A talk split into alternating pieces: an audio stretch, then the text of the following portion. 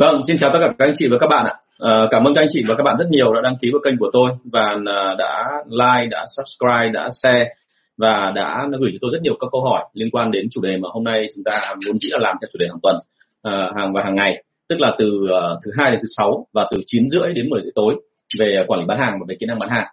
À, hôm nay thì chúng ta có một công cụ mới nhưng tôi cũng không chắc là nó hoạt động đã được uh, ổn thỏa. Tôi có thử ở trên uh, trên YouTube nhưng mà hình như hình ảnh cũng chưa được tốt lắm thì tôi sẽ tiếp tục chỉnh tiếp uh, ờ, chúng ta sẽ vào nội dung chính của ngày hôm nay là uh, vẫn là trao, trao đổi những câu chuyện mà chúng ta uh, vẫn cứ trao đổi với nhau hàng ngày từ trước. Vâng chào bạn Hoàng Phong.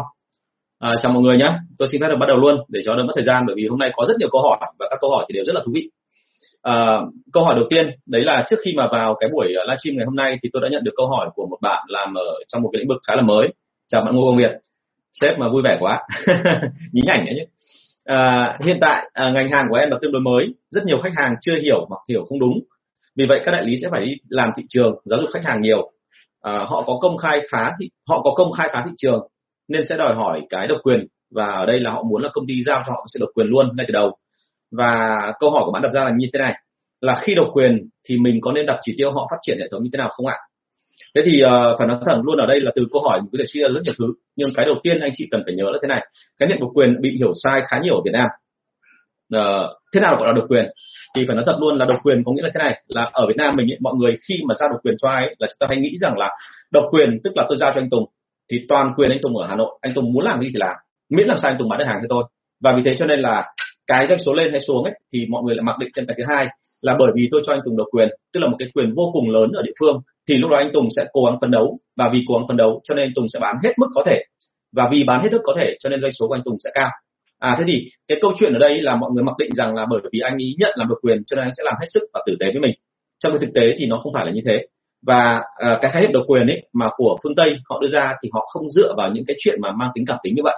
À, cái người mà chuyên nghiệp ở trong hệ thống ấy vâng chào bạn lên bánh quyết nhá thì bạn sẽ nói rằng là à, cái cái hệ thống xin lỗi cứ nhầm lung tung.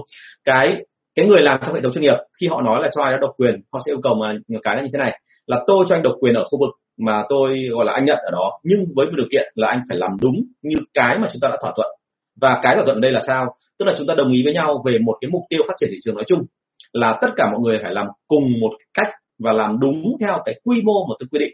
Ví dụ như Hà Nội là chiếm doanh số khoảng độ 1 phần ba của cả nước về một cái sản phẩm nào đó, thì doanh số trên địa bàn của anh chị, bởi vì anh chị được độc quyền cho nên anh chị phải làm sao đạt được một phần ba doanh số của tổng tất cả 63 tỉnh thành khi được cộng lại.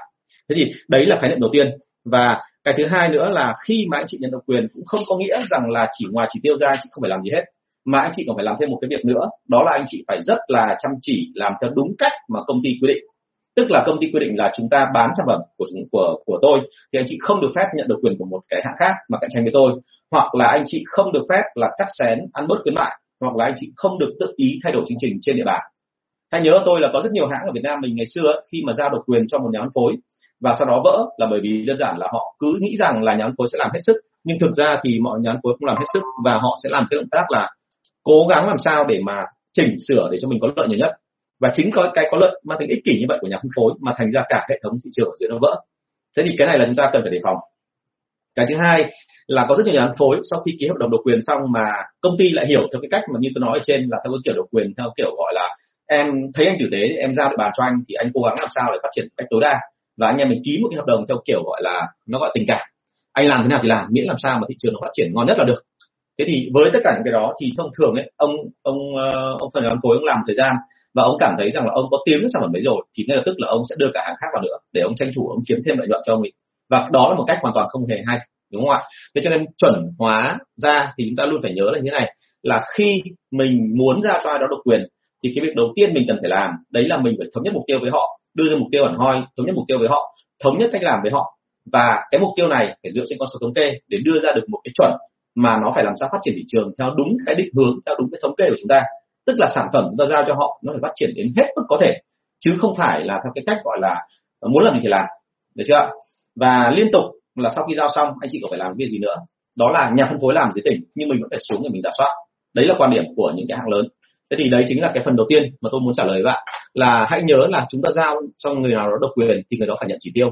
Và vì thế cho nên là cả chỉ tiêu, cả hệ thống, cả cách làm là phải chuẩn chỉnh, là phải giống nhau, chứ không phải là theo cái kiểu gọi là họ muốn làm thế nào thì làm. Cái vấn đề thứ hai, bạn đang hỏi là như thế này, vẫn là nối tiếp câu hỏi về trên. Vì đang độc quyền, cho nên đại lý và nhà phân phối sẽ không muốn hãng làm việc trực tiếp với hệ thống cấp dưới của họ tức là những cái người mà họ bán lại. Vâng chào bạn tuấn đỗ nhé và theo anh thì nên quản lý hệ thống cấp dưới như thế nào để không ảnh hưởng đến lợi ích độc quyền? Thế thì rõ ràng là thế này từ cái cái lỗi sai ở quan điểm phía trên nó dẫn đến lỗi sai quan điểm ở phía dưới. Tức là chúng ta nghĩ rằng là à, nếu mà mình ở đây mà mình để cho nhà phân phối độc quyền thì ngay lập tức là họ sẽ làm tất cả mọi thứ theo cái ý của họ và sẽ có phát triển tối đa. Thì tôi nói luôn là không thể nào trông chờ trông chờ như vậy được. Mình phải hỗ trợ cùng với họ bởi vì đôi khi chỉ cần là có một quan điểm khác thôi người ta suy nghĩ sáng tạo hơn và nó làm hay hơn là ngay lập tức là cái thị trường nó phát triển. Cho nên là khi mình giao cho nhà phân phối thì luôn phải nhớ một điểm như này, họ làm là vì cái ích kỷ cá nhân của họ, sau đó rồi mới đến công ty của chúng ta. Vì thế cho nên chúng ta liên tục phải có những cái giả soát. Và vì thế cho nên là cái điều kiện mà chúng ta đưa ra cho họ là anh phải để cho tôi kiểm tra xem trên thị trường anh có cái gì và tôi sẽ hỗ trợ thêm cho anh để làm sao mà trong mọi trường hợp cái doanh số của anh nó phát triển cùng với tôi. Và trong cái chuyện đó thì thực ra là chúng ta thấy ngay, ở đây công ty giả soát nhà phân phối không phải là vì nghi ngờ gì cả mà thực ra là vì cái lợi của chính công ty đồng thời nữa cũng chính vì cái lợi của nhà phân phối. Và mình làm rõ được cái chuyện này với nhà phân phối thì sau đó họ phải nghe mình. Thế cho nên là lưu ý ở đây là gì? Trong mọi trường hợp là bởi vì phân phối độc quyền nhưng không có nghĩa rằng là công ty không được phép xuống thăm cái địa bàn đấy của anh ấy đang phân phối. Và hãy luôn nhớ là ông Peter Drucker có nói một câu mà tôi nhắc đi nhắc lại trong các livestream của tôi ấy, là khách hàng họ là tài sản của doanh nghiệp. Cho nên là doanh nghiệp phải có quyền để mà tiếp cận với số tài sản đó kiểm đếm nó và xem xem là số tài sản đấy nó có tăng lên hay không. Chứ không thể nào mà lại doanh nghiệp mà lại không làm gì cả, đúng không ạ? Vâng chào bạn Kim Xuyến nhé. Thế cho nên là ở đây là chúng ta được quyền xuống cái địa bàn của nhà phân phối và kiểm tra xem cấp dưới họ làm như thế nào. Chứ chúng ta không thể nào mà lại để cho toàn bộ nhà phân phối muốn làm gì thì làm. Hãy nhớ cái điều này. Vì thế cho nên chúng ta tuyệt đối là không có nhượng bộ ở cái phần này nhé. Nếu mà anh chị mà đã lỡ nhượng bộ với cả khách hàng rồi thì tôi khuyên thật là anh chị nên là từ từ lấy lợi thế của mình trên địa bàn tránh cái trường hợp nhà phân phối họ nghĩ rằng là họ được, gọi là, tự tung tự tác, độc quyền thì sau đó mình sẽ rất khó để điều khiển. Và đôi khi mình sẽ không biết là thị trường lên hay xuống là vì cái gì. Và đôi khi mình cũng không thể nào lấy lại thị trường nữa, bởi vì nhà phân phối họ làm theo kiểu của họ, thì đôi khi nó tan nát ra. Tôi nói ví dụ như cái cách mà họ mua của chúng ta một đồng, nhưng họ bán ra có khi chỉ 0.8 đồng thôi. Mục đích của họ không phải là để lỗ, mục đích của họ là dùng cái hàng của chúng ta đang chạy để mà bán được cái khác. Và lúc đó tự dưng là sản phẩm của chúng ta nó mất hẳn thương hiệu đi. Và một khi đã mất thương hiệu rồi thì anh chị có lấy được thị trường ấy, thì đôi khi thậm chí anh chị phải làm sản phẩm mới, chứ không thể nào là sản phẩm cũ được nữa. À thế thì cái việc ở đây đưa ra là thế này. Chúng ta phải xuống giám sát nhà phân phối và chúng ta phải làm cái việc này thường xuyên.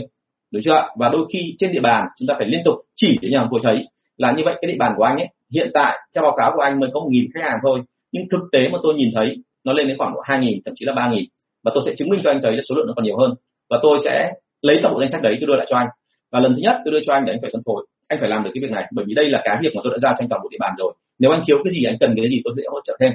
Trường hợp thứ hai, tôi đã nói hai, ba lần rồi mà anh vẫn không làm, thì lúc này anh có thể để cho tự bản thân tôi làm. Và tôi sẽ làm để cho anh thấy một điểm là anh không làm thì sẽ có người khác làm. Nhưng tôi sẽ vẫn giao lại cho anh để anh tiếp tục phân phối. Đến mức độ này rồi mà đến lần thứ ba mình nhắc mà họ vẫn không làm. Tức là mình đã giao cho họ thêm cả số lượng khách hàng mới rồi mà sau một khoảng thời gian họ vẫn không bán, thì đến lúc đấy là anh chị thậm chí là phải nghĩ đến chuyện là mở nhà phân phối thứ hai. Hoặc là anh chị sẽ trực tiếp xuống địa bàn đấy để mà tự làm đúng không? Tất cả những cái hãng lớn mà thuộc dạng là có tên tuổi trên thị trường uh, quốc tế chứ không phải chỉ ở Việt Nam họ đều làm chuyện này.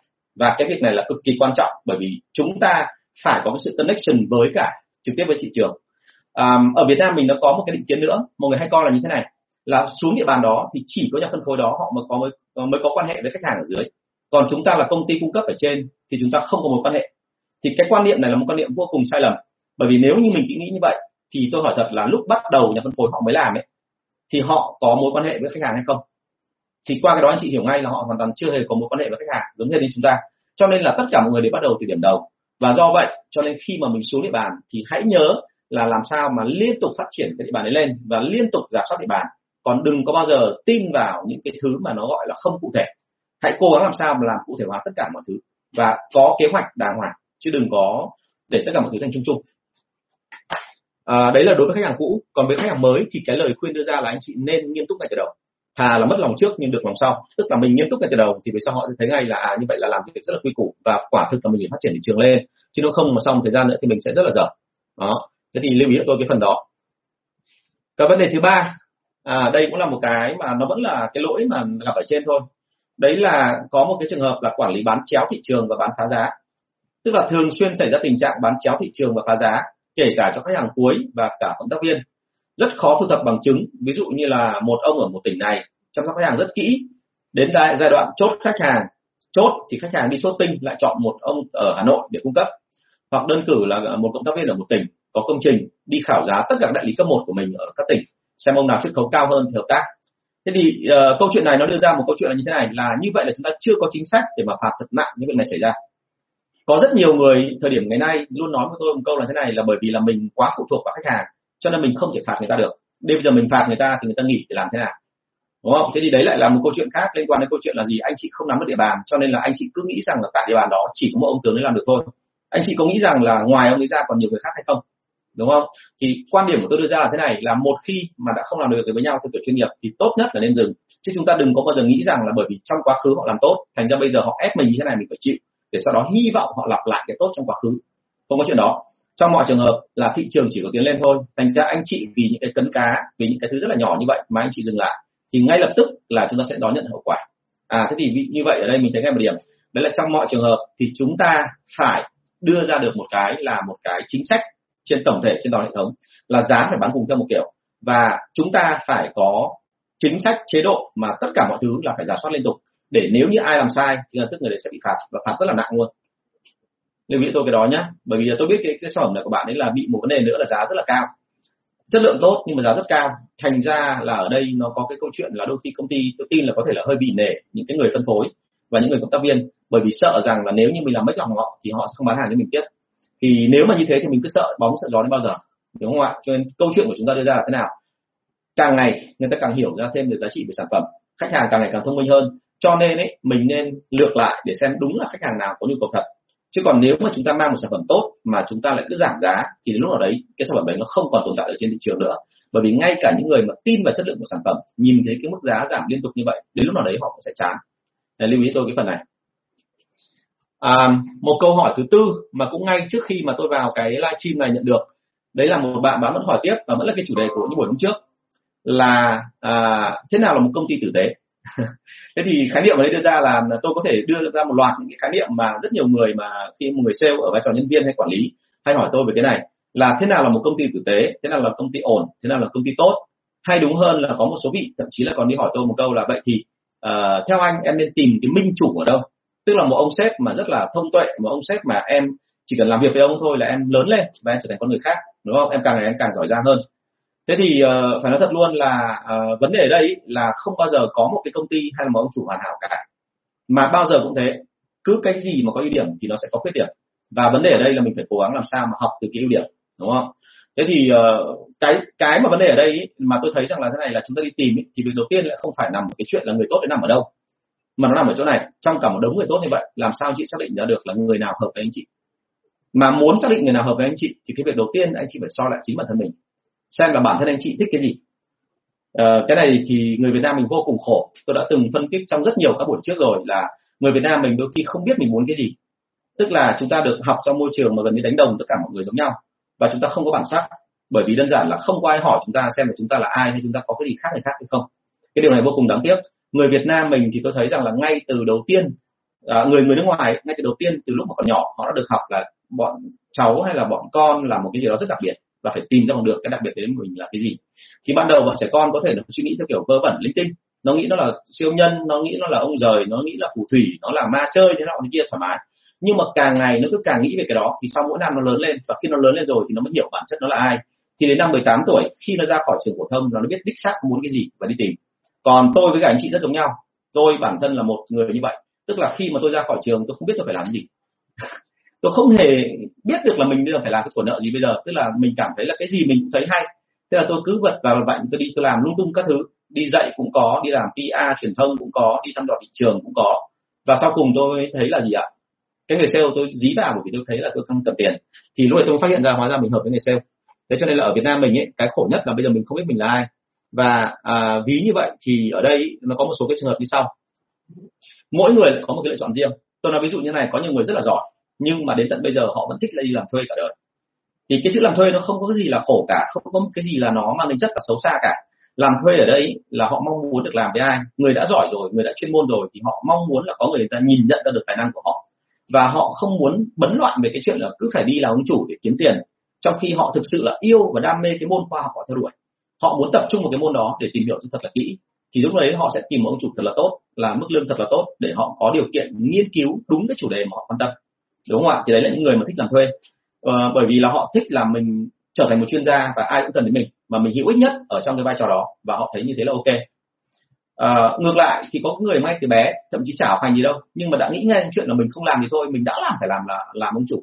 Bởi vì họ thích là đương đầu họ thích là thể hiện cái, cái tôi cá nhân của họ và họ thích là mình có thể là rốt hơn thằng khác nhưng mình lại điều khiển được thằng khác thế thì câu chuyện đấy đưa ra là thế này là những cái người đó thì thông thường ấy, họ sẽ tìm bằng mọi giá thậm chí có thể họ chỉ mở một cái doanh nghiệp rất là nhỏ ở nhà thôi. Nhưng họ là ông chủ như vậy còn hơn là cái chuyện họ phải làm nhân viên trong một tổ chức lớn. À, một cái trường hợp nữa thì đã từng xảy ra rồi nhé và tôi lấy dẫn chứng ví dụ cho anh chị luôn.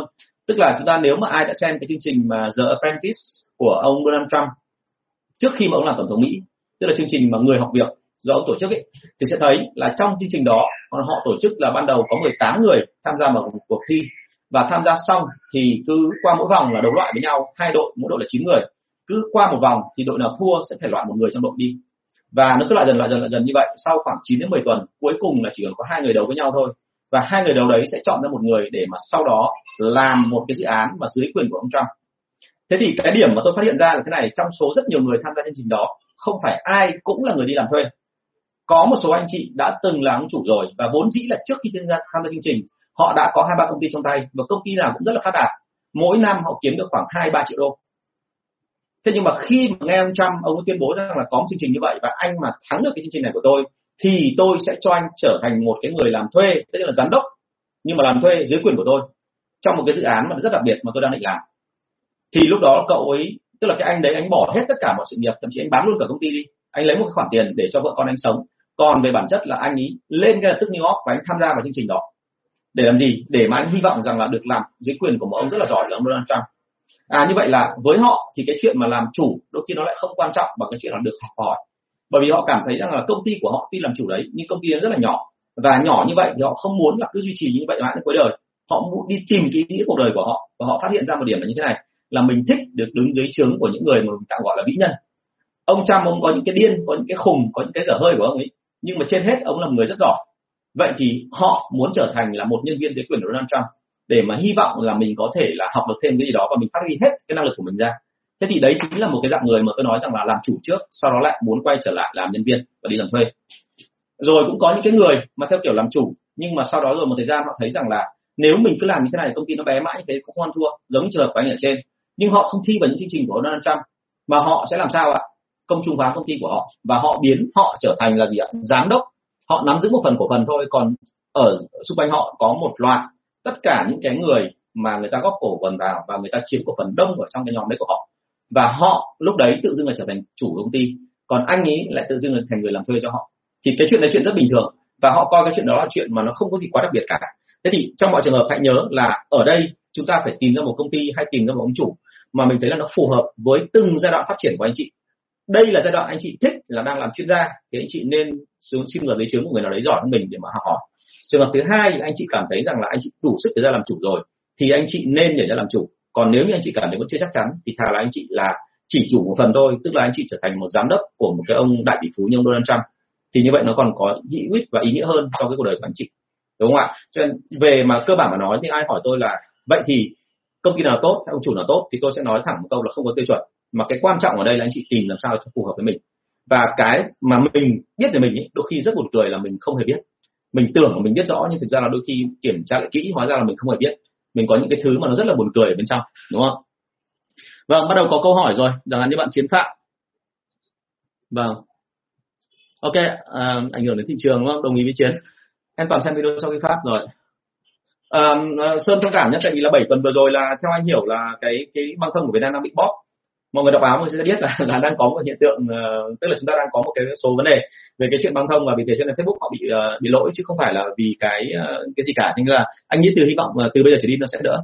Vâng chào bạn tên Trang Nguyễn nhé thế thì đấy là mấy câu hỏi mà mọi người gửi cho tôi ngay trước khi vào chương trình này. Và tôi uh, hy vọng rằng là có thể giải đáp được uh, một phần nào đấy cái thắc mắc của anh chị. Nhưng mà quả thực là như này đấy là những câu hỏi mà tôi thấy rất là hay bởi vì mọi người cứ đau đáu và muốn tìm ra thực sự ở phía sau nó là cái gì. Thì uh, tôi xin phép trả lời như vậy chúng ta sang vào đúng cái câu hỏi mà trước đây tôi đã từng chuẩn bị. Đấy là câu hỏi số 242 là nếu công ty của em nhỏ hơn mà lại phải cạnh tranh với công ty lớn và chuyên nghiệp, thì nên tập trung vào đâu? Và ngược lại, bên em mà là công ty lớn và chuyên nghiệp mà đang cạnh tranh với những công ty bé thì nên tập trung vào cái gì? Thế thì ở đây luôn luôn có một trường hợp như vậy. Tức là chúng ta, nếu mà thuộc về công ty lớn, chúng ta đánh kiểu gì? Thuộc về công ty nhỏ mình sẽ đánh như làm sao? Đấy là cái câu hỏi mà mình luôn đặt ra. Thì phải nói thật luôn là công ty nhỏ và công ty lớn khác hình nhau công ty nhỏ khác với công ty lớn ở chỗ là thế này, là công ty nhỏ thì họ sẽ có cái sự linh hoạt nhiều hơn. Đúng chưa tức là họ sẽ liên tục là họ thay đổi đường hướng được và luồn lách để mà sống còn trong mọi trường hợp. Bởi vì là cái cái quy mô của họ nó không quá lớn, cho nên là họ không bị ảnh hưởng khi mà có cái gì để biến động quá là nhiều. Tất nhiên là vẫn có một số trường hợp là công ty lớn bởi quy mô lớn của họ, cho nên họ sẽ chống chọi được với sóng gió nhiều hơn. Nhưng mà để mà gọi là luồn lách, để mà tạo ra được điều kiện và để mà giảm thiểu chi phí thì công ty nhỏ sẽ có lợi hơn. Thế thì ờ, bao giờ cũng thế, nếu mà tôi làm ở công ty nhỏ bởi vì cái này tôi đã từng vốn dĩ là, là gặp rồi. Ngay cả khi tôi làm liên doanh thì cái đối thủ cạnh tranh của tôi cũng là một công ty cực kỳ khủng khiếp. Họ lớn gấp bọn tôi khoảng độ từ 4 đến 5 lần. Và cái chi phí trong có 3 tháng của họ dành cho quảng cáo thôi thì bằng lãi của cả 12 tháng của công ty của tôi cộng lại tại Việt Nam. Điều đấy cho anh chị thấy ngay một cái là như vậy là cái lợi thế nó nằm ở bên nào đúng không ạ? Thế thì từ cái đó mình thấy ngay một điểm là như này là vậy thì trong cái bối cảnh như vậy thì công ty nhỏ nên cạnh tranh như thế nào? Thì thông thường ấy là chúng tôi tận dụng vào cái sự linh hoạt của công ty nhỏ chúng tôi biết rằng là công ty nhỏ thì lợi hơn ở cái phần là là liên tục là thay đổi về chính sách mà không bị ảnh hưởng đến cả hệ thống. Bởi vì công ty nhỏ thường là phủ chỉ ở một khu vực rất là nhỏ thôi. Và thứ hai nữa là cái mối quan hệ của chúng tôi đối với khách hàng ấy thường thường mang tính thân thiện nhiều hơn. Bởi vì chúng tôi biết là chúng tôi nhỏ, cho nên khách hàng nào bọn tôi cũng coi trọng và bọn tôi chăm sóc khách hàng rất là kỹ. Và chăm sóc ở đây không có nghĩa là bọn tôi mang cái tiền ra hỗ trợ khách hàng theo cái kiểu là em cho thêm khuyến mại, em cho thêm chiết khấu, em cho thêm bày biện, không phải. Bọn tôi hỗ trợ ở đây là mang tính chất là bọn tôi tạo thiện cảm với người đó người ta biết rất rõ về bọn tôi và tôi biết rất rõ về khách hàng. Thì lúc đó họ thường thường sẽ mua hàng bọn tôi bởi vì một phần đấy là cảm tình. Và lúc đó họ cũng sẽ rất khó bỏ bọn tôi bởi vì là cảm thấy rằng là họ đã tử tế với mình. Mình chỉ là một cái thương hiệu nhỏ thôi nhưng mà họ vẫn quan tâm họ vẫn chăm sóc mình thì mình sẽ không thể bỏ họ được và vẫn tiếp tục đặt hàng. Thì đấy là cái kiểu mà chăm sóc và cái kiểu mà tấn công của khách hàng nhỏ. Thế còn khách hàng lớn à thế còn xin lỗi thế còn công ty chuyên nghiệp thì họ làm thế nào? Thường thường công ty chuyên nghiệp ấy, cái ưu thế lớn nhất của họ nó nằm ở chỗ là họ có quy mô rất là lớn họ có cái tiền lớn họ có vốn tài chính họ có thế mạnh về thương hiệu và họ có những cái ban ngành đoàn thể rất là mạnh mẽ. Thành ra khi một trận họ đánh dập ấy, thì một tôi hình dung là uh, như thế này thì anh chị sẽ hiểu ngay này. Tức là họ đánh theo kiểu chính quy. Tức là khi mà họ tung một sản phẩm ra thị trường thì trước hết họ để cho không quân đi giải thảm trước không quân đi giải thảm nó đánh dập tất cả các địa bàn. Sau đó rồi thì bộ binh tiến vào và sau đó rồi là bình ổn cái khu vực đó. Vâng chào bạn bùi bá cường nhé thì như vậy là cái thị trường nó yên ổn rất là lâu và rất là ổn. Thế nhưng mà ở công ty nhỏ thì chúng tôi không có cả không quân chúng tôi không có cả bộ binh chuyên nghiệp. Chúng tôi chỉ có một ít vũ khí nhỏ lẻ thôi thì bọn tôi chọn cái kiểu là đánh du kích. Tức là cứ thấy là tranh thủ được cái chỗ nào thì thọc vào chỗ đấy. Và khi mà chúng ta thọc là như vậy thì đôi khi là mình ở những cái vùng mà hẻo lánh thì mình lại rất là ổn. Thế cho nên là công ty nhỏ thì họ cái cách đánh kiểu du kích còn công ty lớn họ sẽ đánh theo kiểu bài bản. Và vì thế cho nên là công ty nhỏ ấy, thì bao giờ cũng thế để mà phát triển lên thì khó nhưng mà tôi nghĩ rằng là để mà luồn lách tồn tại trong cái lúc mà bão táp mưa xa như vậy thì vẫn có cách đúng không? Bọn tôi hay nói đùa với nhau là khi đánh nhau với thằng khổng lồ thì tốt nhất là tìm cách mà lách mà nách nó. Bởi vì nách nó là cái chỗ mà nó gọi là hơi hôi tí nhưng mà ít nhất là mình còn an toàn ở chỗ đó. Chứ còn nếu mà bây giờ mình cứ đương đầu với nó thì chỉ một phát thôi là mình nằm im đúng không? Là mình không bao giờ gượng lại được nữa. Đấy thì câu chuyện nó là như vậy. Vâng chào bạn Đăng Phong. Rất là mong là, là mọi người tham gia vào chương trình này. Nếu anh chị cảm thấy chương trình này à, của tôi là hữu ích với anh chị và anh chị muốn tham khảo à, muốn trao đổi nhiều hơn nữa thì rất mong anh chị tác bạn bè và anh chị à, follow kênh của tôi và subscribe. Không có tiếng Anh. sao lại không có tiếng ạ? Ở đây là là mọi người vẫn nghe được mà đúng không ạ? Ở trên Facebook mọi người vẫn nghe được mà. Vâng ở trên YouTube ạ mọi người hỏi tiếp ở đây là bạn Phùng Quang có hỏi một câu là thế này. Về kiến thức sản phẩm có hai phần một phần là kiến thức sản phẩm của nhà sản xuất một phần là kiến thức theo cách hiểu của khách hàng. Anh có thể nói những phần cấu thành kiến thức theo cách hiểu của khách hàng không ạ? À, em cái phần này là chính là trong cái buổi đầu tiên anh đã từng nói livestream buổi đầu tiên anh có nói rõ về cái này.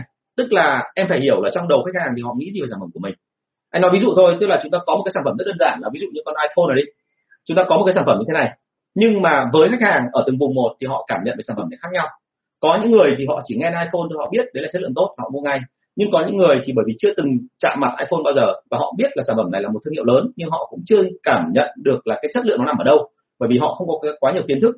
Thì lúc đấy xảy ra một hiện tượng rất buồn cười là như này, đôi khi họ chỉ cần cân cân trên tay này, họ thấy nó nặng thì như vậy họ nghĩ ngay là à cái gì mà đắt thì sắp ra miếng tức là ở đây nó vừa đắt nhưng lại vừa nặng hơn cái điện thoại khác thì chứng tỏ là cái hàm lượng những cái linh kiện điện tử những cái công nghệ nó dồn ở trong một cái cái sản phẩm nhỏ bé này nó rất là hữu ích và nó rất là mạnh nó rất là lớn nó rất là xịn. Thì như vậy là mình phải mình biết là ở khu vực đó họ quan tâm đến cái như vậy thì lúc đó mình sẽ phải nói đến cái chuyện là gì ạ? À như vậy là cứ động đến khách hàng đó ở khu vực đó thì mình phải nói rằng là cái này nặng đúng không ạ? À, hoặc là đây có anh Vinh vào rồi đây tôi có nói à, tôi có nói về một câu chuyện là gì? Tức là, là chúng ta có một anh à, một một thầy giáo rất là nổi tiếng ở miền Nam tên là anh Lai Hồ. Thì anh có kể một câu chuyện là khi anh về Tây Ninh anh ấy thăm dò một cái thị trường cho một cái hãng cà phê nổi tiếng của Mỹ. Thì khi anh thăm dò thị trường anh phát hiện ra một điểm là như này. Người Tây Ninh rất thích uống cà phê nhưng mà họ rất thích là ngồi ở quán cà phê năm sao. Thế thì ông ấy không hiểu nổi là quán cà phê năm sao thì ý nghĩa nó là cái gì? Thì ông đi tìm hiểu. Thì về sau phát hiện ra là hóa ra người tây ninh họ có bởi vì cái vùng đấy nó nóng mà suốt ngày nắng nóng thành ra là gió lào và nắng nóng nắng nóng thành ra họ họ cảm thấy vô cùng là khó chịu. Thành ra họ rất thích những chỗ nào mát. Thì cái quán cà phê đầu tiên mà dựng uh, dựng lên cái đài phun nước ở trước cửa lối vào thì họ nghĩ rằng là cái quán cà phê đấy là quán cà phê xịn. Bởi vì đơn giản nó làm cho họ cảm thấy thoải mái. Thì từ đấy trở đi họ cứ định hình trong đầu là gì ạ? Cứ quán cà phê nào mà có cái vòi phun nước thì đấy là quán cà phê xịn. Và họ đấy họ gọi đấy là cà phê năm sao. Thì cái chuyện này nó hơi hài hước một tí nhưng mà đấy là nó có thật và cái này là anh ấy làm là anh đã có bằng chứng hẳn hoi với cả một số cái hãng lớn rồi. Thế cho nên là ờ, câu chuyện đưa ra ở đây là sao? Tức là chúng ta không thể nào nói được sản phẩm của mình tốt theo hoàn toàn theo một trăm phần trăm theo cách của chúng ta. Chúng ta phải tìm hiểu về phía khách hàng xem họ phản hồi về sản phẩm nó như thế nào. Và lúc đó mình sẽ đưa ra được cái nó phù hợp với họ. Tức là chúng ta phải nói về sản phẩm của chúng ta theo cách mà họ cảm nhận chứ chúng ta tuyệt đối không nói trong một cái cách mà người ta nghĩ rằng là à hóa ra là ừ, ông chỉ nói về cái chiều của ông thôi thì tôi không bị xúc động về cái đó thì lúc đấy khách hàng họ sẽ không cảm nhận được và không cảm nhận được thì họ sẽ không mua đơn giản chỉ có thế thôi đúng không tức là đây nó hơi mang tính cảm tính một cái một cảm tính một tí nhưng mà nó là cái chuyện có thật và chúng ta phải làm quen với nó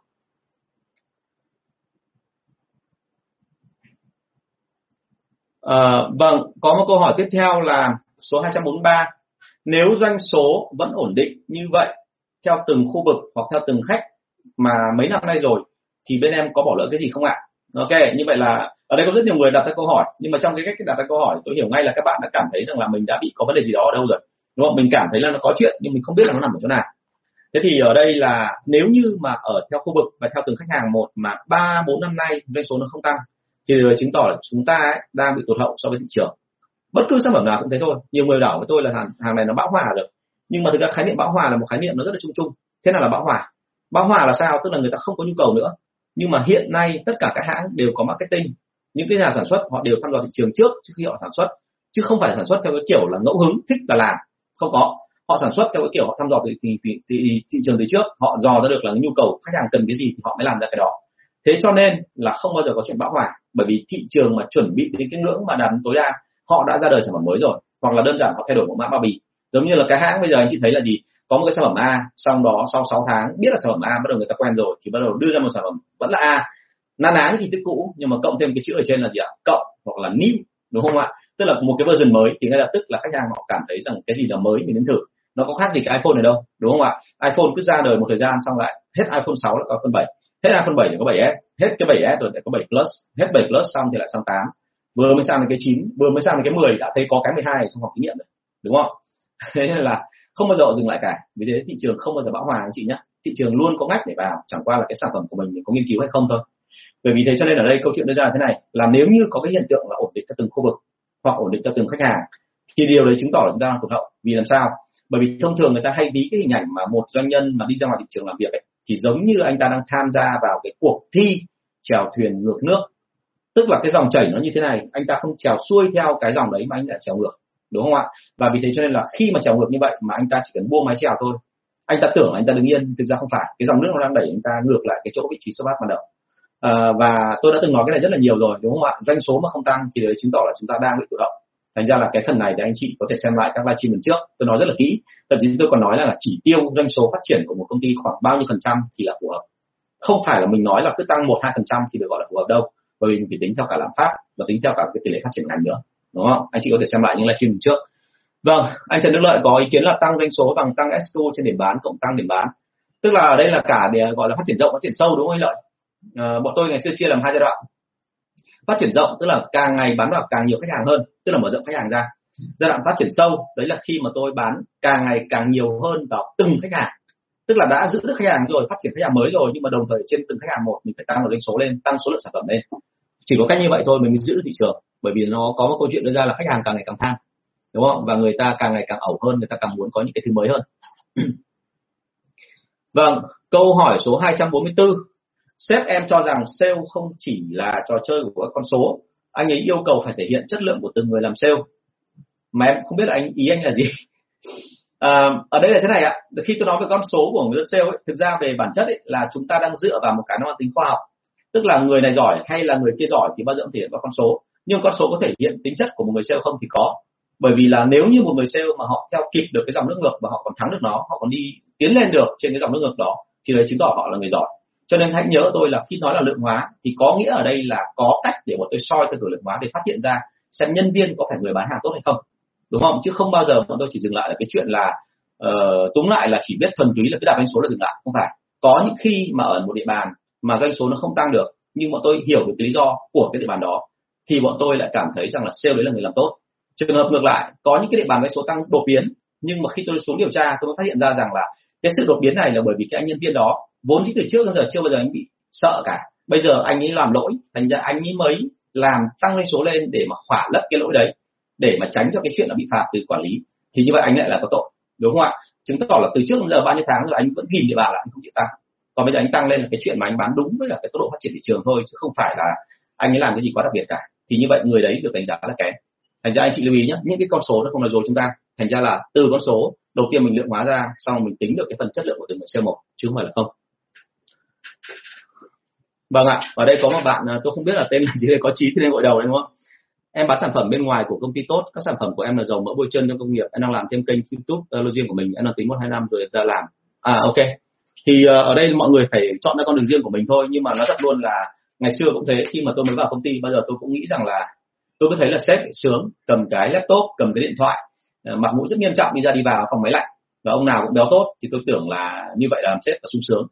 À, bởi vì lúc đấy tôi đang đang đang thử việc với vai trò của nhân viên và tôi phải có 3 tháng để mà trước khi lên làm giám đốc. Và tôi chỉ mong là ba tháng qua thật là nhanh để sau đó rồi thì mình có điều kiện để mình đi làm sếp mình ai oách như họ.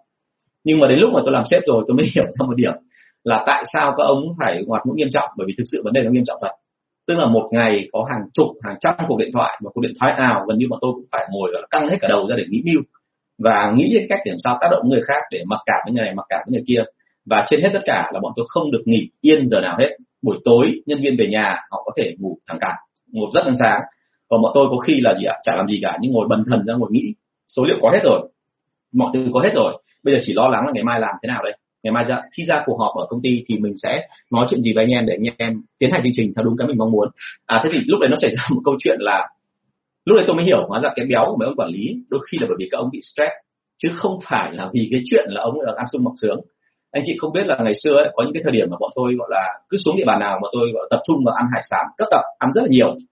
Thì mọi người cứ tưởng đấy là mình gọi là tham ăn tự uống nhưng mà thực ra không phải về bản chất là bởi vì bọn tôi quá mệt và bọn tôi không có thú vui hay giải trí gì khác mà bọn tôi chỉ có mỗi một cái thôi là phải gọi là giải trí cho mình và cảm thấy giải tỏa được cái căng thẳng. Đấy lúc ăn bởi vì lúc ăn là không ai nói ai câu gì và mình cảm nhận cái vị ngon của sản phẩm bởi vì nó mình ở gần biển chẳng hạn. Mình ra mình ăn những cái con cá con mực ở đấy nó rất là tươi mà mình uống bia tại chỗ thì mình trong lúc đó mình tạm quên đi cái nỗi lo lắng của mình thường trực hàng ngày. À thế như vậy là làm chủ hay là làm quản lý hay là làm nhân viên ấy, đôi khi nó cũng chả sướng hơn nhau đâu. Cái quan trọng là anh chị cảm thấy như thế nào là hợp với anh chị. Quan điểm của tôi nó là như thế vâng à, bạn kim xuyến có hỏi một câu là này có phải em có duyên với nghề sale vì em luôn bán được đúng giá thậm chí bán được giá cao và khách hàng luôn hài lòng? Em luôn là doanh thu nhất công ty trong khi các bạn khác chảy chật vất vả anh anh. À, thực ra thế này là uh, đúng là nhiều người có duyên thật tức là theo cái kiểu là họ không cần phải nói gì cả mà thực ra thị trường nó vẫn cứ hoạt động và người ta vẫn mua hàng của họ. Uh, thế thì cái đấy là cái tốt cho em. Nhưng mà câu chuyện đưa ra thế này là ờ, dù gì thì gì em cũng nên tìm hiểu xem là tại làm sao người ta lại mua hàng của mình mà không phải mua hàng của người khác. Và tại làm sao mà những người khác lại không làm được như mình. mục đích ở đây không phải là để sau đó mình tự sướng, mà mục đích ở đây là sao? Để mình hiểu được là mình đang làm tốt theo hướng nào.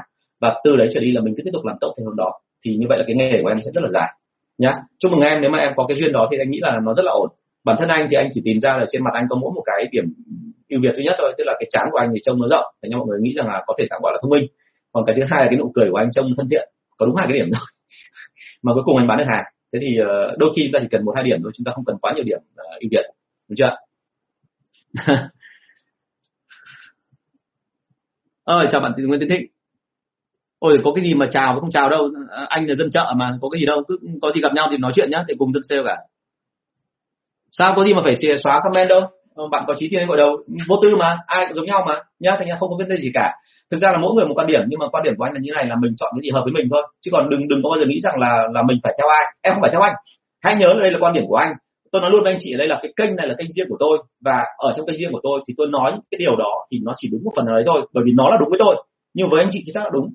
Thành ra là anh chị rất là thông cảm và tôi không có tham vọng lập nên một cái kênh mà nói cái gì ra cũng như là thánh phán ấy, thì không đúng đâu. Lúc đấy nó không còn là khoa học nữa rồi. Khoa học là lúc này đúng nhưng lúc khác nó lại không đúng nữa. Thì đấy đấy mới là khoa học, đúng chưa? Câu hỏi số 245 theo anh thì marketing và sale có gì giống và khác nhau? À, nghe qua câu này thì nó hơi buồn cười nhưng thực ra đi sâu vào mình thấy là thực ra nó có là nó đi về bản chất cuối cùng của cái hai cái môn này. Ngày xưa marketing và sale ấy khi mà thị trường chưa có gì thì họ phát triển theo một cái cách là cùng với nhau. Tức là marketing và sale đôi khi nó được trộn lẫn vào với nhau. Trong lúc các bạn đi làm marketing ví dụ như là những hình thức marketing rất là thô sơ và và và nhỏ đấy là ví dụ đi hội trợ hoặc là đi ra trao tờ rơi thì nếu khách hàng mà mua hàng họ có bán không? Họ có đúng không ạ? Trường hợp thứ hai là những người sale trong lúc đi bán hàng thì họ có nói về chương trình của mình không? Có. Thì đấy chính là truyền thông, đấy cũng là marketing. Thế thì khi mà ở cái thời xa xưa thì họ làm theo kiểu như vậy. Nhưng bây giờ nó tách ra những mảng rất khác nhau. Vì làm sao? Bởi vì cái công nghệ càng ngày càng sâu hơn. Và càng ngày các công ty lại càng có số liệu thống kê và đi sâu vào khách hàng, biết khách hàng cần cái gì một cách cụ thể hơn. Thế cho nên là marketing và sale họ tách ra làm hai để mà mỗi người lo một cái việc riêng. Đúng không ạ? Sao đấy hả trí ngộ đâu ok, anh để đọc lại comment sau nhá. Anh chưa hiểu gì cả. thế thì uh, câu chuyện đấy ra thế này là uh, marketing và sale bây giờ nó rất khác nhau. Uh, bây giờ người ta đang đưa ra một cái thống kê và người ta thấy một điểm như này. À, nếu cách đây khoảng độ 10 năm hay là 15 năm thì marketing chiếm đến khoảng 50% cái con đường dẫn đến cái người tiêu dùng sẽ mua hàng. Thế còn 5% còn lại là công việc của các bạn sale. Nhưng mà thời điểm ngày nay khi mà cái công nghệ nó phát triển càng ngày càng nhiều và người ta càng ngày càng có thói quen dùng cái điện thoại di động này thì lúc đó nó xảy ra một trường hợp đấy là marketing chiếm đến 70% cả cái quãng đường mà từ cái lúc mà họ biết được sản phẩm đến cái lúc mà họ bị thuyết phục cảm thấy quý mến ra quyết định mua hàng, đúng không? Và người sale chỉ còn làm có khoảng ba phần trăm còn lại thôi.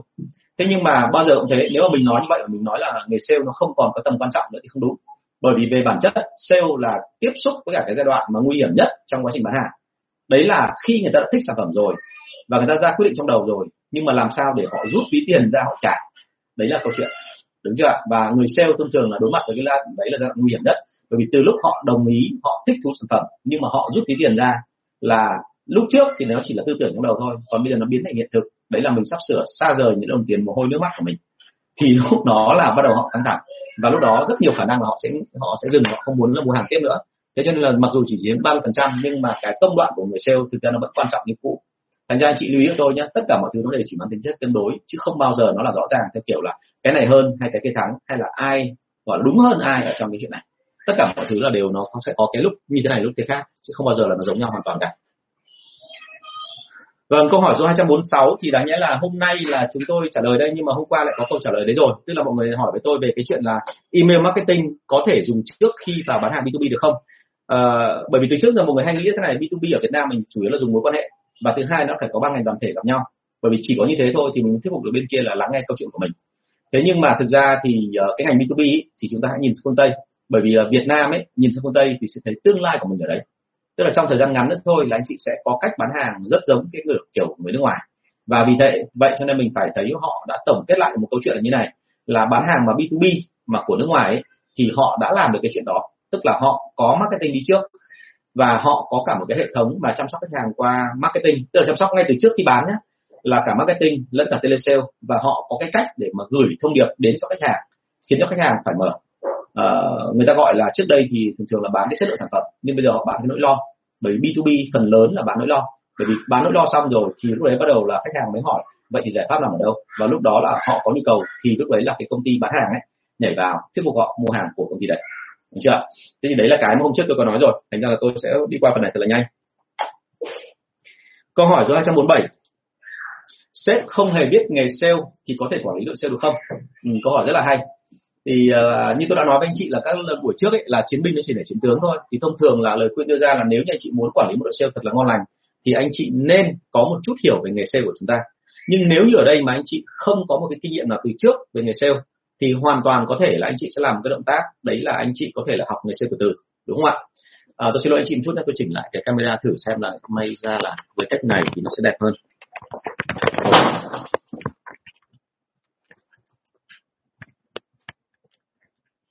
Được rồi chúng ta có nhìn thấy không ạ? Vâng hy vọng nó đẹp hơn thôi chứ còn tôi cũng chưa biết như nào. Đang chỉnh thử đủ các kiểu vâng hơi chật chật một tí. Thế thì câu chuyện đưa ra thế này là à, khi mà mình nói về cái chuyện đó thì mình sẽ thấy ngay một điểm là không phải ai cũng có điều kiện để mà rèn luyện tiếp về nghề sale. Và vì thế cho nên là chúng ta sẽ phải tính đến một chuyện nữa là vậy thì trường hợp mà chúng ta khẳng định với nhau luôn là không thể học được nghề sale bởi vì là quá tuổi rồi. Và thứ hai nữa là không có thời gian để làm chuyện đó thì bây giờ mình sẽ làm cái gì? Thì quan điểm của tôi đưa ra thế này, là chúng ta vẫn có thể làm quản lý của người sale, làm giám đốc hay là quản lý một công ty, mặc dù chúng ta chưa hề có một chút xíu nào kinh nghiệm về nghề đó. Bằng cách nào? Đấy là chúng ta sẽ phải yêu cầu tất cả những bạn sale ngồi cùng chúng ta và vạch ra kế hoạch ngay từ đầu. Và chúng ta sẽ quản lý dựa trên những cái số liệu và những cái quy trình như vậy. Tức là anh chị hoàn toàn có thể không cần biết về nghề sale, nhưng anh chị sẽ có thể là hỏi cái anh quản lý của cái khu vực đó, hỏi quản lý của công ty của anh chị là yêu cầu họ đưa ra được một cái quy chuẩn về hành động và lúc đó họ sẽ phải phát triển doanh nghiệp của họ của chúng ta theo đúng cái định hướng mà họ đưa ra. Tức là túm lại là giống như cái kiểu gọi là bắt bắt gọi là khoác lên cái ách lên con trâu và con trâu nó phải tự đi, đúng không ạ? Thì đấy là câu chuyện. Tôi nói hơi bóng gió một tí nhưng anh chị đừng hiểu về nghĩa xấu nhé về bản chất thực ra là những người mà không có kinh nghiệm về sale thì nên hỏi chính đội sale của mình là vậy thì mình nên phát triển theo hướng nào. Nhưng sau đó họ phải duy trì một cái hệ thống giả soát rất là chặt và họ phải biết được là những cái luật thành văn cũng như luật bất thành văn ở trong đội sale. Bởi vì là thực sự mà nói là cái đội sale họ có một cái văn hóa rất là khác và khi biết luật thành văn và luật bất thành văn rồi thì anh ấy dùng cái luật đó để mà kiểm soát đội sale. Tôi nói là kiểm soát chứ không trực tiếp làm việc với đội sale. Bởi vì nếu anh làm trực tiếp đội sale thì đôi khi nó sẽ hỏng. Bởi vì anh không hiểu gì về cái cái cái cái, cái kiến thức mà đội sale đang truyền tải cả đúng không ạ? Thế cho nên hãy nhớ tôi là một cái người mà chưa hề biết gì về nghề sale hoàn toàn có thể quản lý. Nhưng với một điều kiện đấy là đội sale phải hợp tác với anh ta và phải đưa ra toàn bộ các quy trình để mà cùng thống nhất với nhau cho cùng một kiểu để làm. À vâng bạn à, anh không biết tên em làm gì bây giờ phải lấy tên khác đấy chứ. Tên này suốt ngày đọc là có trí cho nên gọi đầu. theo anh làm cách nào để bán được sản phẩm chéo sản phẩm mới hả anh? Vì mảng của em công nghiệp và em muốn bán thêm mảng mới trong các nhà máy khu công nghiệp. Anh cho em thêm quan điểm. Ok muốn bán chéo và bán gọi là thêm sản phẩm mới thì luôn phải lưu ý là như này. Vậy thì cái sản phẩm cũ mình bán ấy, nó có liên hệ gì với sản phẩm mới? Lưu ý tôi cái phần này nhá. Nhiều người không để ý cái phần này đâu. Mọi người cứ nghĩ rằng là cứ bán thêm được đồng nào hay đồng đấy. Ok đồng ý. Cái đấy là quan điểm chung của người bán hàng. Nhưng để đạt được cái đó thì mình phải chú ý một cái điểm là bán được thêm đồng nào hay đồng ấy thì cũng phải căn theo cái chuyện là khách hàng muốn cái gì nữa tôi nói ví dụ như là khi tôi bán được vào một nhà cái chai dầu gội, thì sau đó tôi sẽ bán được trên chai dầu xả. Bởi vì lý do đưa ra là sao? Hai công đoạn gội và xả nó rất khác nhau. Anh chị gội xong thì anh chị mới làm được một phần thôi, đấy là làm sạch cái bẩn ở trên đầu của anh chị. Nhưng để chăm sóc tóc, để lúc nào cảm tóc, cảm thấy là tóc nó thoải mái, nó thông thoáng, nó không bị bết, nó không bị gầu, thì lúc đó anh chị phải dùng thêm dầu xả. Đúng chưa thì như vậy là đấy là một cái sự hợp lý. Và vì hợp lý như vậy, cho nên người ta sẽ bị thuyết phục. Vậy thì biết cái sản phẩm của em ấy muốn bán chéo, thì em phải cân nhắc các sản phẩm lại được với nhau thì em đã có cái câu chuyện hay là có một cái lý do nào đấy để khiến cho họ dùng sản phẩm này? Phải dùng sản phẩm khác chưa? Đúng không? Ví dụ như thế này chẳng hạn như là tôi vào uh, gara tôi mua một cái ô tô. Thì thông thường cái ô tô ấy tôi mua xong thì bao giờ cũng thế là cái mà cái sản phẩm mà tôi mua xong ấy, thì tôi rất là thích. Và khi mà tại chỗ mà tôi đang thích như vậy thì cái người bán hàng họ hỏi thêm một câu vậy thì với cái ô tô này của anh sản phẩm rất là tốt anh có muốn mua thêm cái bảo hiểm không? Thì phần lớn tất cả những ông nào mới mới chạy ô tô thì rất là sợ, bởi vì là luôn luôn sợ là mình va chạm vào xe khác. Và mình không biết phải đầu phải tai như nào, mà mình không biết là lỗi mình nằm ở đâu. Thì tốt nhất là mình cứ mua bảo hiểm đi cho chắc chắn. Như vậy là cái bảo hiểm đấy nó phù hợp với cái tâm lý của mấy ông mới mua xe lần đầu. Thì khi mà ông ấy mua xe xong, ngay tức là cái anh bán hàng anh nhảy vào, anh chào tiếp cái sản phẩm mà bảo hiểm của xe, thì là hợp lý. Đúng không ạ? Thế cho nên câu chuyện đưa ra ở đây là sao? Chúng ta phải tìm hiểu xem là tâm lý khách hàng trong lúc mua hàng họ cần cái gì. Và mình ghép sản phẩm vào theo một cái sự hợp lý như vậy thì nó sẽ ok nhá. Thế còn về cái mảng của em là em làm mảng công nghiệp mà muốn bán thêm mà mảng mới cho nhà máy khu công nghiệp thì phải nói thật luôn là thế này anh những cái thông tin này nhận hơi chung chung. Thì tốt nhất là em có gì thì em inbox với anh sau đó rồi thì mình sẽ trao đổi thêm. Anh cần phải biết rõ xem em đang làm cái gì. Thì lúc đấy là theo cái kinh nghiệm của anh anh biết gì anh sẽ chỉ. Nhưng còn thì ờ, cái mảng công nghiệp không phải là mảng quá chuyên của anh đâu. Thì chưa chắc anh đã đã chỉ được đâu nhưng mà kệ mình cứ trao đổi thêm đi đúng không? Để xem xem là có thể uh, biết được có cái cách nào không. Vâng. Bạn Đăng phong có hỏi một câu là thế này em đã kinh qua các lĩnh vực về công nghiệp vật tư tiêu hao và thiết bị y tế giờ đang làm lại về mảng bảo hộ lao động. Em thích được làm sản phẩm sale được làm sale nhưng mọi người lại muốn em làm quản lý sale. Mà thực sự em không có khiếu quản lý và em có nên tiếp tục không ạ? Thực ra thế này phong ơi em mà muốn làm uh, thực ra này mọi người phải nhìn thấy em có cái gì đó mọi người muốn muốn em nên làm quản lý. Vì thế cho nên phải tìm hiểu kỹ xem là tại sao họ lại nghĩ em là người quản lý tốt. Đấy là việc đầu tiên.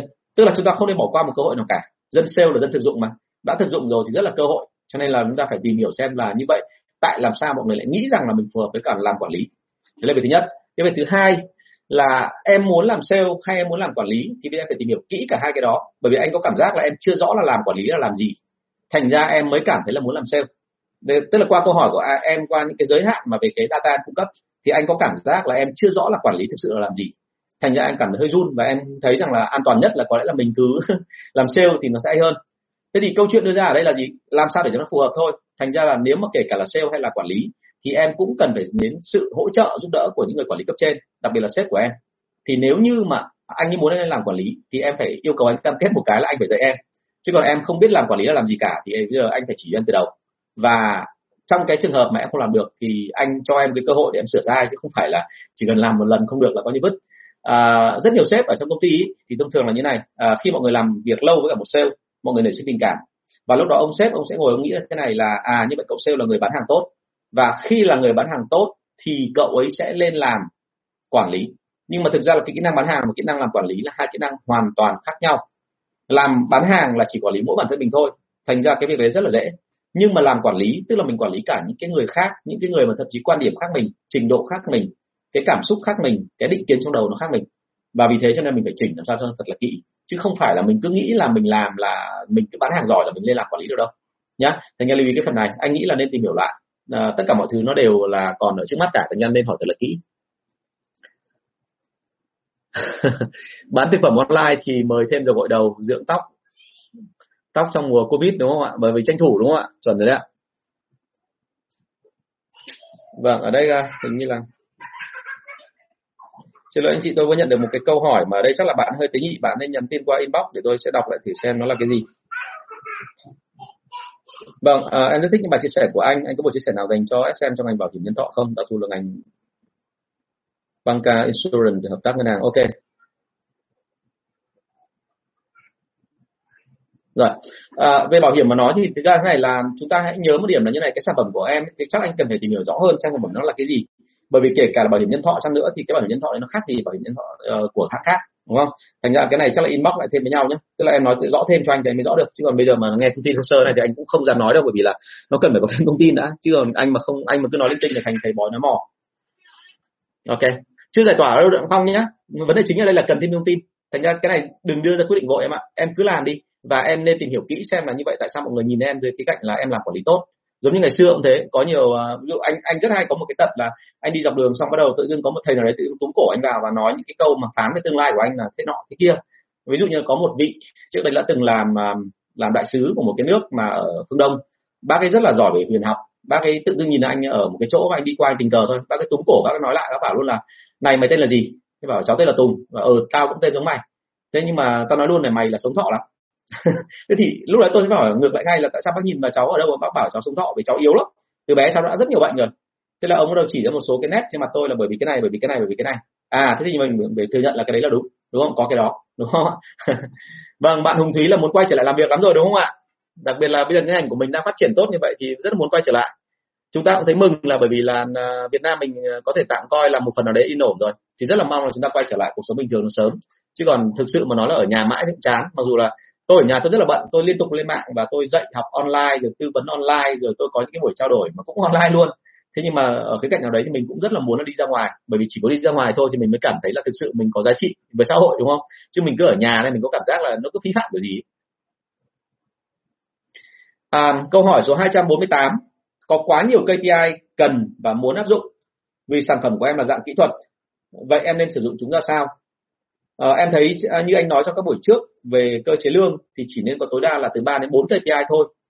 Thế thì làm sao mà em làm được? Thì uh, thế này thực sự mà nói là này mọi người hay bị dối bởi vì mọi người thấy là cái gì cũng quan cái gì cũng quan trọng cái gì cũng quan tâm. Nhưng mà một cái mẹo rất là nhỏ thôi để tôi chỉ cho mọi người nhé tại sao phải chọn ra khoảng ba bốn cái KPI thôi? Bây giờ tôi chỉ hỏi một cái đơn giản thôi là nhân viên của anh chị nhớ được bao nhiêu KPI bởi vì cái cơ chế lương của chúng ta dựa trên KPI nhưng mà cái KPI đó không phải là chúng ta làm mà là nhân viên của chúng ta và anh chị là quản lý thì trình độ của anh chị có thể hơn nhân viên một chút xíu. Cho, do đó cho nên anh chị nắm được toàn bộ, có thể là 10 thậm chí 20 KPI không sao cả. Thế nhưng mà nhân viên của anh chị họ có nắm được cái đó hay không? Và hàng ngày họ có biết là họ phải làm với KPI nào để nó phát triển lên hay không? Đấy là vấn đề, đúng không ạ? Thì một trong những cái mà tại sao người ta chỉ chọn là ba đến bốn cái thôi. Bởi vì đơn giản là theo cái quy luật tâm lý mà nói là không ai nhớ được cái gì đó trong khoảng thời gian dài quá ba. Lưu ý của tôi cái này thành ra là cái cách của anh hay làm là như này nếu có khoảng 10 KPI thì bọn tôi chặt ra khoảng 7 KPI đầu tiên. Những cái KPI mà nó không phải là quá quan trọng để tập trung vào. Thì bọn tôi yêu cầu là nhân viên ngay lập tức từ đầu tiên vào phải đạt cái chuẩn đó rồi. Và tôi mặc định coi rằng là ông nào mà đi làm về sale ở đây tức là ông đạt chuẩn về KPI này rồi không cần nói nữa. Thế còn sau đó rồi trong quá trình làm việc chính thức với tôi thì bắt đầu là ba cái KPI còn lại. Lúc đấy bắt đầu tôi mới dùng để tôi áp vào cơ chế lương cho anh ấy từng tháng. À, và tại sao chỉ có ba thôi? Bởi vì chị lưu ý là thế này là mỗi mùa trong năm hay là mỗi cái đợt mà lên xuống ở doanh số trong năm là lại một bộ KPI riêng. Tức là chúng ta phải chỉnh KPI thậm chí theo từng tháng. Đó là còn chưa kể cá biệt, có những trường hợp mà biến động nhiều quá, bọn tôi phải chỉnh KPI theo từng tuần. Được chưa ạ? Thì đấy là một câu chuyện nó rất là mệt mỏi đấy. Trong người sale nó rất là khác với nghề khác ở chỗ đó. Thành ra lưu ý nhá, với KPI thì nên chỉ tập trung vào ba bốn cái quan trọng nhất thôi. Đừng có tập trung quá nhiều. Tập trung quá nhiều, nhân viên không nhớ. Nhân viên không nhớ thì họ không làm. Và họ không làm thì chúng ta không đạt mục tiêu. Câu chuyện chỉ đơn giản là thế thôi. Nhá bạn nhân viên sale ở một showroom muốn làm vị trí trưởng nhóm bạn trưởng nhóm cũ của showroom mới nghỉ em cần chú ý các việc gì trước khi quyết định anh nghỉ À ok, chào sếp Hòa nhá. Sếp Hòa là một cái người mà rất có tâm về bán ờ, ở trong cái hệ thống của iKitchen. Thì ờ, bạn ấy có muốn làm vị trí trưởng nhóm là một người làm một cái rất là tốt. Anh thì anh rất là ủng hộ những người đó, tức là họ dám làm, dám chịu thì ít nhất là họ dám thử thách để xem họ là ai. Thế thì trong mọi trường hợp em nên nói ra tất cả những cái công việc thường ngày của một trưởng nhóm phải làm và sau đó rồi em để cho họ thấy là gì? Cái sướng của em là lên thì sẽ được lương, sẽ được trách nhiệm cao hơn. Nói có người nghe đây có người sợ, rồi bắt đầu là định hướng rồi thế nọ thế kia. Ok, chuẩn. Thế nhưng mà ở phần đằng sau ấy, cái nỗi khổ của người làm trưởng nhóm là gì? Em nên chỉ hết ra cho người ta. Đừng để cho người ta đến lúc mà người ta vào công việc rồi, người ta ngã ngửa ra, hóa ra nó lại không phải là như thế. Thì lúc đấy rất là chán, nhá. Thành ra là cố gắng làm sao mà khi mà một người lên làm trưởng nhóm, tức là tôi tạm gọi là bắt đầu bước chân vào cái nghề làm quản lý, thì luôn là phải nhớ điểm là như này. Khi họ mới lên làm quản lý, họ là những người rất cô đơn bởi vì vốn dĩ trước đây họ là nhân viên thì họ có bạn bè, họ chơi, chia sẻ cùng trong một nhóm. Nhưng đến bây giờ thì họ lên làm quản lý. Tất cả mọi người khác sẽ tự nhìn họ theo một cách nó hơi khác một tí.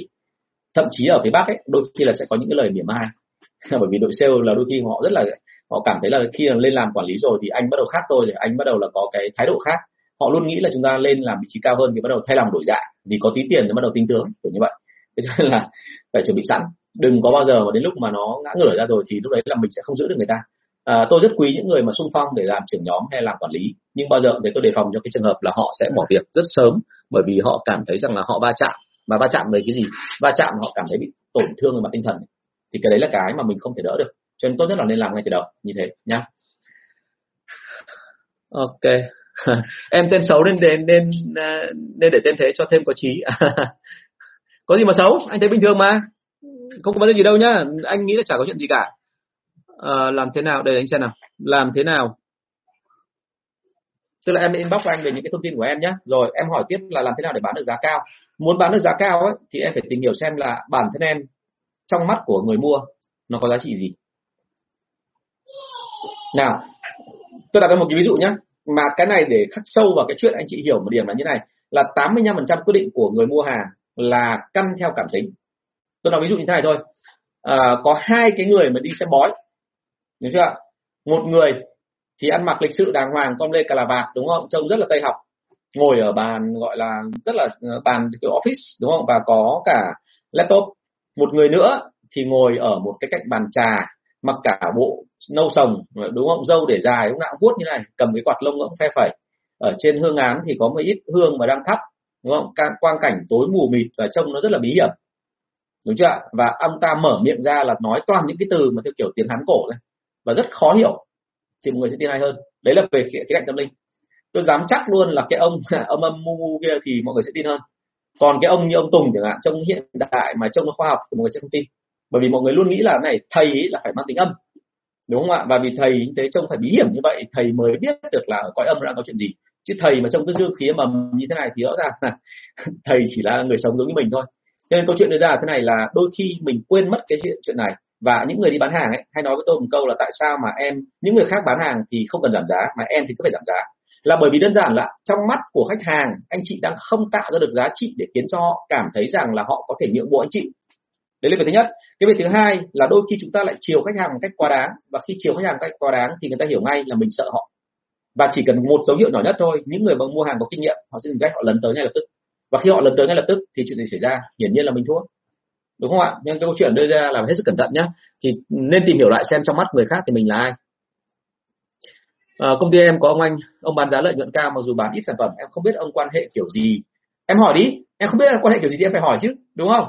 Mình cứ không biết cái gì cả thì mình hỏi. Thậm chí có những câu hỏi nghe rất buồn cười nhưng mà những người sale là cần phải hỏi. Là câu gì? Bán cho anh Tùng mà không bán được. Thì trước khi mà ra về ấy, chào anh Tùng ấy, thì nên hỏi một câu là anh Tùng ơi em hỏi thật. Thế thì túm lại theo bác, bây giờ muốn bán sản phẩm này cho bác phải làm nào. Đằng nào mà em không bán được cho bác rồi thì lần này em hỏi luôn, để làm sao rút kinh nghiệm gặp những ông như anh, em có biết phải sao? Đúng không ạ? Thì tôi nghe câu chuyện đấy xong tôi hiểu rằng là họ buông xuống đầu hàng, họ không bán cho mình. Và mình yên tâm là mình an toàn là mình không phải sợ người ta ép mình nữa. Thì lúc đấy tôi sẽ nói thật là ừ tao không mua bởi vì đơn giản là ở nhà tao có một cái tương tự như vậy rồi. Ví dụ thế. Tôi nói tôi sẽ nói lý do thật. Mặc dù trước đấy khi họ ép tôi để mua hàng thì tôi sẽ nói lý do mà không thật. Nhá. Thành ra là lưu ý ở đây phải phải tìm hiểu kỹ xem là tại sao lại như thế. Tem thì bán giá bình thường với thị trường, ok? Bán giá thị trường, bình thường với thị trường, nhưng mà ở đây câu chuyện đưa ra là em có tạo thêm giá trị cho người ta không? Vẫn là cái câu ở trên, nhá. Tìm hiểu thêm cái đó cho anh. Và một trong những cái thứ mà tôi hay yêu cầu nhân viên muốn trở thành giỏi nên làm này. Anh chị đi bán hàng với ai thì anh chị nên sau khi kết thúc của bán hàng ngồi nghĩ lại xem là cái phần vừa mình nói có cái gì sai, có cái gì đúng. Và hay hơn cả nữa thì anh chị có thể ghi âm lại để sau đó hai ba ngày sau nghe lại à, cái điều này vô cùng đáng tiếc. Tôi nói cái mẹo này ở rất nhiều nơi ở rất nhiều chỗ. Ông nào cũng gật gù ông nào cũng ghi chép nhưng cuối cùng không ai làm cả. Hình như cả cuộc đời tôi đến tận bây giờ tôi làm sale với quản lý sale tôi thấy mỗi mình tôi làm. Tôi vẫn ghi âm lại tôi vẫn cứ quay lại hàng ngày những cái gì mà tôi giảng dạy hay là đi tôi đi bán hàng. Sau đó tôi xem lại xem như vậy mình đúng mình sai chỗ nào. Thế thì đôi khi chỉ cần như thế thôi là tôi đã chỉnh được khá nhiều rồi. Thế nhưng mọi người không làm cái đó thì làm sao mọi người biết mình sai ở đâu? Đúng không? Không ai không ai sinh ra đã hoàn hảo cả. Chúng ta phải học thôi chứ còn bây giờ mình bảo luôn là bây giờ làm sao để mà làm chuẩn ngay từ đầu thì khó lắm. Vâng, bạn Khúc Quý Huy có hỏi một câu là thế này là thầy cho em hỏi là hiện bên em đang cung cấp các giải pháp marketing trên mobile cho các doanh nghiệp. Em có tìm được các contact của CEO, quản lý marketing manager của doanh nghiệp. Đó thì cách nào để tiếp cận được họ để hẹn một buổi giới thiệu sản phẩm của mình. À, việc đầu tiên em phải tìm hiểu xem là họ có cần sản phẩm của bên em không. Chứ còn không phải là bởi vì là cái uh, tức là khách hàng trong quá khứ của em nó ná giống công ty đó mà bây giờ em tìm những công ty tương tự như vậy và em bảo rằng là công ty đấy họ cần hàng của em không phải phải tìm ra xem là như vậy họ có cần không. Thành ra là cái cách tiếp cận mà anh hay đề nghị cái này những buổi trước anh từng nói rồi là đừng có gặp trực tiếp người ta. Bởi vì em mà gặp trực tiếp mà decision maker ấy, thì sẽ không bao giờ ra cả. Em phải đi vòng vo xung quanh em tìm xem những cái người ở cấp thấp hơn họ đang nghĩ gì họ đang có thông tin gì. Em ra được một số cái thông tin tương đối rồi và em cảm thấy là thực sự cái trận đấy có thể đánh thắng được thì em hãy nhảy vào. Quan điểm của đưa ra là thế này là à, có một cách khác nữa mình cũng có thể làm. Đấy là nếu như mà những cái người giám đốc của công ty đó mà họ lại quen với những khách hàng cũ của em, thì tốt nhất là em thông qua mối quan hệ đó để em giới thiệu. Và lúc đó thì mình lại phải làm gì? Một trong cái việc rất đơn giản thôi là đôi khi chúng ta phải tham gia vào hiệp hội về cái ngành đấy của họ, thì mình mới hiểu được là họ cần cái gì. Bởi vì từ cái cần đấy thì mình tiếp xúc với họ, mình nói cùng ngôn ngữ với họ, cùng cái nỗi lo của họ, thì mình sẽ tiếp xúc được, nhá. Chứ còn nếu B2B luôn luôn khó khăn nhất là không phải ở cái phần mà trình bày, mà khó khăn nhất ở cái phần làm sao tiếp cận ban đầu. Bởi vì tiếp cận ban đầu để làm sao mà nó tạo ra được một một quan hệ mang tính giá trị và hiệu quả thì sau đấy là làm việc rất là dễ. Chứ còn lúc mà trình bày bắt đầu là sâu lên tất cả mọi thứ rồi thế nọ thế kia là cái phần mà gần như là hoàn tất thủ tục thôi. Chứ còn cái phần đầu tiên ấy là tìm hiểu con người để làm sao tiếp cận được và tiếp cận theo kiểu làm sao thoải mái được thì đấy mới là vấn đề. À, cái câu chuyện ở đưa ra là đôi khi có những cái cách tiếp cận nó rất là sỗ sàng và nó thẳng thắn thì lại thành công. À, tôi có một anh bạn và anh đi gặp các quan chức và anh chị hình dung là anh mặc nguyên cả một cây từ trên xuống dưới là áo phông quần bò và dép lê. Thế thì khi anh gặp khách hàng là các quan chức mà ông ông ấy đi cái bộ như vậy nhưng mà lại đi một con lệch xù cái đây 10 năm rồi, đi một con lệch xù 570 thì câu chuyện đây là gì? Ông ấy tạo ra một cảm giác rất khó hiểu ở phía các quan chức, bởi vì họ luôn có cảm giác là ai tiếp cận với họ là cũng phải ăn mặc chỉnh chu.